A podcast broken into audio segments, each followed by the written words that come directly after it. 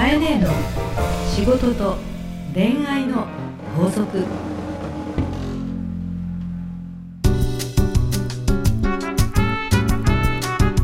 番組ナビゲーターのナグーです。カエネーの仕事と恋愛の法則第69回始まりました。それではカエネー今週もよろしくお願いいたしよろますしくお願いいたします。えー69回ですか？第すごいです69ね回。まあ、ロックですね。来た、まあ、ロックということでですね、はい。まあ、ここからつなげていきたいなと思ってるわけです。え、よナグーは何、はい。ロックファン？ロックファンですね。ちょっとこう癖のあるの好きそうな感じだけど、好きです。ね、まあ、前あの中さんが言ってましたけど、うん。昔言うとブルーハーツとかまあ、パンクバンドですけど、うんうんうん。大好きですねカエネーどうですか？ロックは。ロック私まあはい。ビーズが好きですから、あら。うんまあ好きというかい。好きな友達がいて、はい。それで教えられて、はい。なんかついついこうハマっちゃったかなって感じ。えーなんかコンサートとかも行かれるんですか？今年も申し込んでます。まだ発表はないけど、あ本当すですか？ごく限定なえ限定な今年はライブなので。ーあそうなんですか？結構レアな感じレアなレアな感じなので、淳さんのソロもあのエグザイルのあエグザイルのアツさん、うん、さんのも申し込んでいるんですけども、えー。まだなんか噂によると、ええ。中さんが知り合いのような そうじゃないようななんか裏ルートを使って、うん。元中さん芸能人ですからね。まあそうですね、まあ現在もそうかもしれませんまあ、あけど、の人もなかなかすごいかそうですからね ねルートが、はい、でなんかナグーもええ。さっき聞いたら、ええ。最近どこのライブ行ったって？ああのミーシャさん。おおミーシャ素敵ですね。本当感動してあの横浜アリーナうん。でやったんですけど、うん。もう本当にうん。涙泣きましたね。泣いた？はい、エブリシングで泣きましたね。なんかいろんな思い出が走馬灯のように蘇ってえきて自分の思い出が？自分の思い出、え勝手に作り上げちゃって。過去の女たちとか？まあなんかは何か忘れちゃったんですけど、はい。うんまあそんぐらい感動しましたね。今ナ日いいじゃん。あかえねよろ。しくお願いいたします。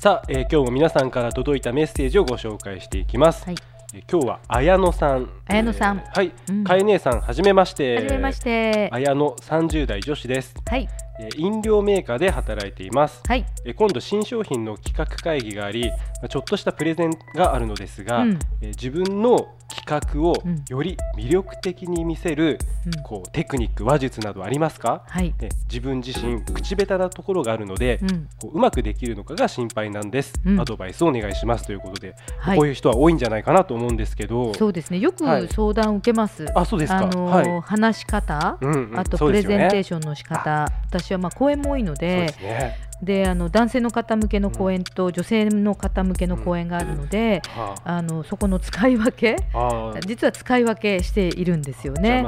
今回は女性という目線での使い分けだと思うんですけど、そうですね。とか、はい。まあ綾野さんが女性で、えー新商品の企画会議のプレゼンテーションってことは、はい。多分会場には男性上司とか、まあ決済権者のある幹部の方がいるという状況下だと思うんですね。これはやっぱり恋愛とか、うん。友達との話し方とはもう全く違います。はい。自分の企画を魅力的に話すというのが、はい。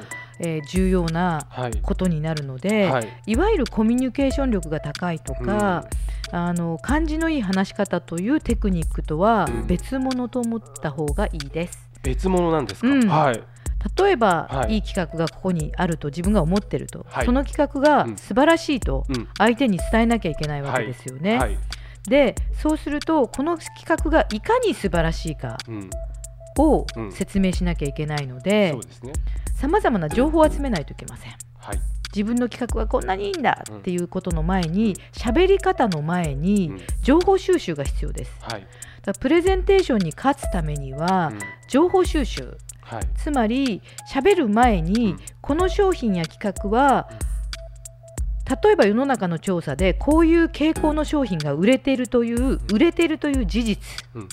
とか類似した商品が最近すごく出てきているうん。とかこの商品の企画性はこういう分野ではすごく受けているというような自分の商品以外のところでこの商品自分の商品が持っている良さを評価されている売れているという実績や事実の情報を集めてくるんですよ。はいなるほど。でそれがあるだけで、はいはい。口下手でもはい。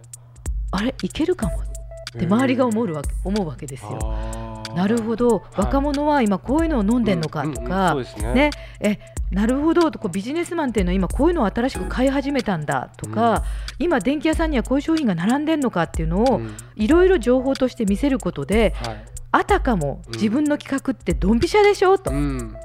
いうふうにうん。外堀を埋めるっていう私は言い方をするんですだけどね。ね。はい。自分の商品が魅力的に立つために、うん。外側の情報を集めていってほど。結果この商品だから今でしょ？みたいな感じを持ってくるちょっと古いかもしれないですけど、まさに今でしょ？っていうタイミングを持ってくるというストーリーを作るっていうのがプレゼンには大事なのストでーリーを作るですねつまりはい。喋り方の前に情報収集力がすごく重要です。大事ですね。はい。であとは、まあ、せっかく耳で聞くという今日あのポッドキャストではありますけど、はい。企画の組み立て方っていうのがあって一応タイトルがあってはい。目的、ねはい。何のためにするのかという目的。そうですね。そして対象者は誰、はい。ね。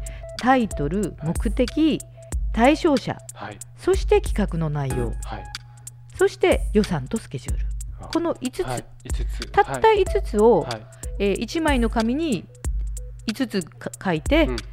終わり、もしくは、え5枚の紙。うん。1個に1枚ずつ、うん。とにかくこの5つをちゃんとやる、うん。で私がよくやるのは、はい。タイトルをユニークにする。タイトルをユニークにする。はい。例えば、はいポッドキャストで「えー、カエネの、はい。で仕事と恋愛の法則」っていうのがタイトルとするじゃない、はい。でもこれだけじゃまた面白くなくて、はい。ね、えー例えば、うん、10万人の女性たちの声をいつも聞いている女性がはい。ぶった切る。例えばよ。ね。しカエネの仕事と恋愛の法則とか草食男子と、ね肉食女子のバトル例えばね。はいでカエネのなんとか番組。うんうんうんうんうん。例えば、まあ例えばですうんね、というふうに、はい。普通にタイトルを出すのではなくて、これってこんな魅力的なっていうサブコピーみたいなのを、なるほどね。とかキャッチコピーみたいなのを足して、はあ。うん、新しいマンションを作ります。うん。ではなくて、え緑がいっぱいでうん虫が集まって子どもたちが育つマンションって書くのとか、ね。それもいわゆる外堀的なそうです。発想ですよはい。ね。、人がこううんパッとタイトルを見た時にうん。イメージしやすいとか、映像が浮くような、うん。なんか面白いとかね、うん。そんなものをちょっと最初の一発で持ってくる、なるほど。タイトルというところですうん、ね。っていうのが企画書ですね。あー。で最後に綾野さんは話術っていうこともおっしゃっているので、はい。えまあ、カエネの喋り方ってちょっとあの独特なとこがあるかと私は自分で思ってます、はい。それはですねあのビジネスの現場でも、うん。一般の方でも分かるような話し方を実はトレーニングしてきました、はい。で、えっと、トレーニングという意味だと、えっと、まずこれプレゼンテーションなのでねうん。全体をまず話すこと。はいまず全体を話す。はい。今日はこんな話ですね。全体。今日は1時間ですね。とか。今日は今から60分ですね。とか、うんうんうん。ね。今から30分ですね。うん。というふうにうん。ゴール全体の時間をまず話す、ね、それに対してはい。それでは60分をはい。3つに分けてお話ししましょう。あこれ込み出しっていうんですね、ー込み出し。はい。とか30分を3つのテーマでお話ししたいと思います、うんうんとか10分のうち3つの時間をいただけますか？みたいに全体はい。と割り方。はい。込み出しを出す。はい。そして、では1つ目はい。何々について話します。なぜなら。はい。2つ目、はい。何々について話します。なぜなら。はい。3つ目何々に話します。なぜなら。以上全体戻しまして、はい。このようなことに今日なります。うんうん。というふうにして頭とお尻を締めて中を分解するっていう話をすると人が聞きながら頭の中で整理できるんですよね。すごいそう思いました今聞いてて、そうですね。整理されますねこれは。はっていう話し方をトレーニングしてるんですい。ね。へー。で特に綾野さん女性なので、はい。女の人の方が苦手ですこういう話し方。うん。今日なんとかでなんとかで誰々さんに会ってこんな風に言われて彼女がこんな風に言ったからこうでああでこうでああでってずーっと喋るのが女の子の得意な話し方なんですね。これって目的は何で？あ対象は誰で？何分間話し続けて？はい。テーマは何だったかが全然わからないっていうことがあるんですね。はいで上司が男性とかビジネスマンの場合はうん。目的を明確にして時間配分の中で言いたいことを決めてほしいと聞く方も思っているから、はい。きちっと全体を作って込み出しで箇条書きで話す。うん。もう今日はこれがそのまま法則です。わかりました。すごくわかりやすかったのではないでしょうか。はい。カイネありがとうございます。はい。それではカイネ今週の法則をお願いいたしますはい今週の法則はビジネスシーンの話し方は全体込み出し箇条書きの順で話す。カエネの仕事と恋愛の法則。大人のファッションコミュニケーション。講座大人のファッションコミュニケーション講座。今週はファッションのプロファッションスタイリストジャパンの西岡長政さんにお越しいただいております。今日もよろしくお願いします。よろしくお願いします。はい今日はネクタイについてのちょっと相談が来ています、はい。えーネクタイについて教えてください。決断力がないせいか毎朝ネクタイ選びに頭をな悩ませてしまいます。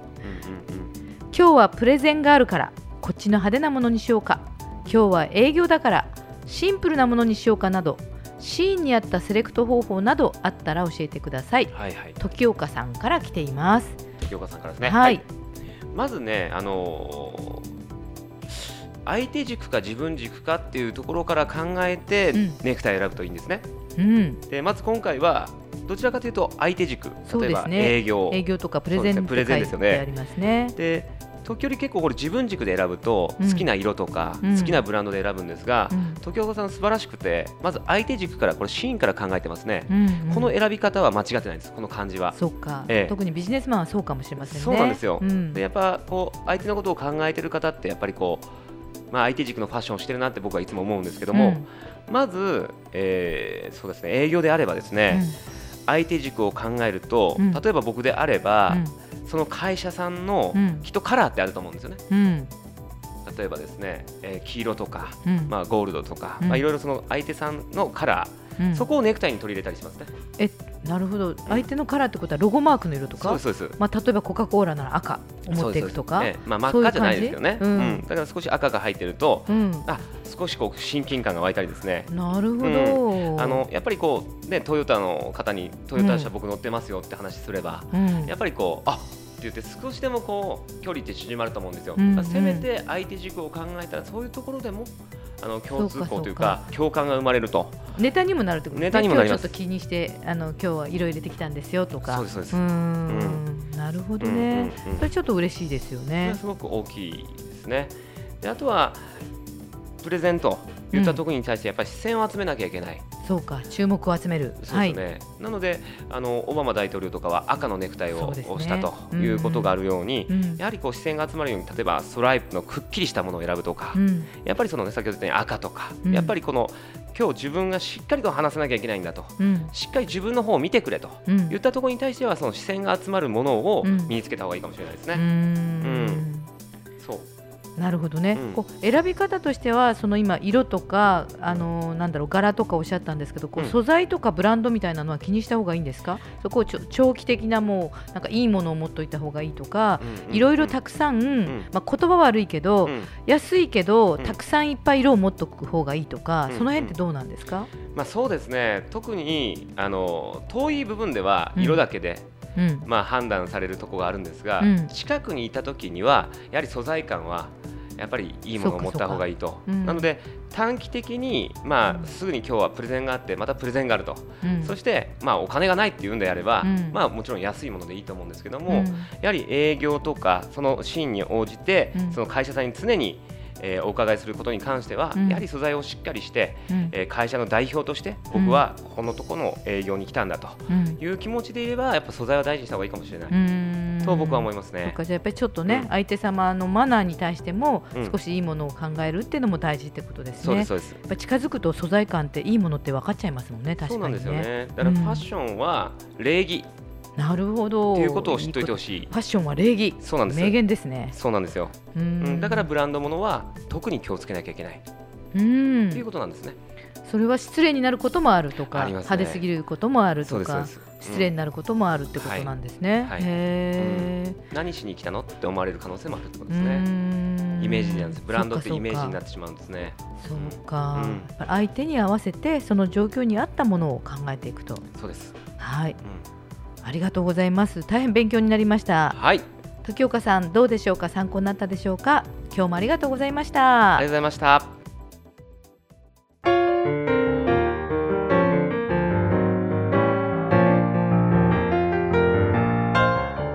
さあエンディングのお時間ですがカイネ、ん。今日もありがとうございました。ありがとうございます。話し下手なナグーも上手に話せるかな、今って。って言ってもだいぶナグーも話し方上手になってきたけどね。いやーありがとうございます、うん。だけどすごくわかりやすかったですね今日の法則は。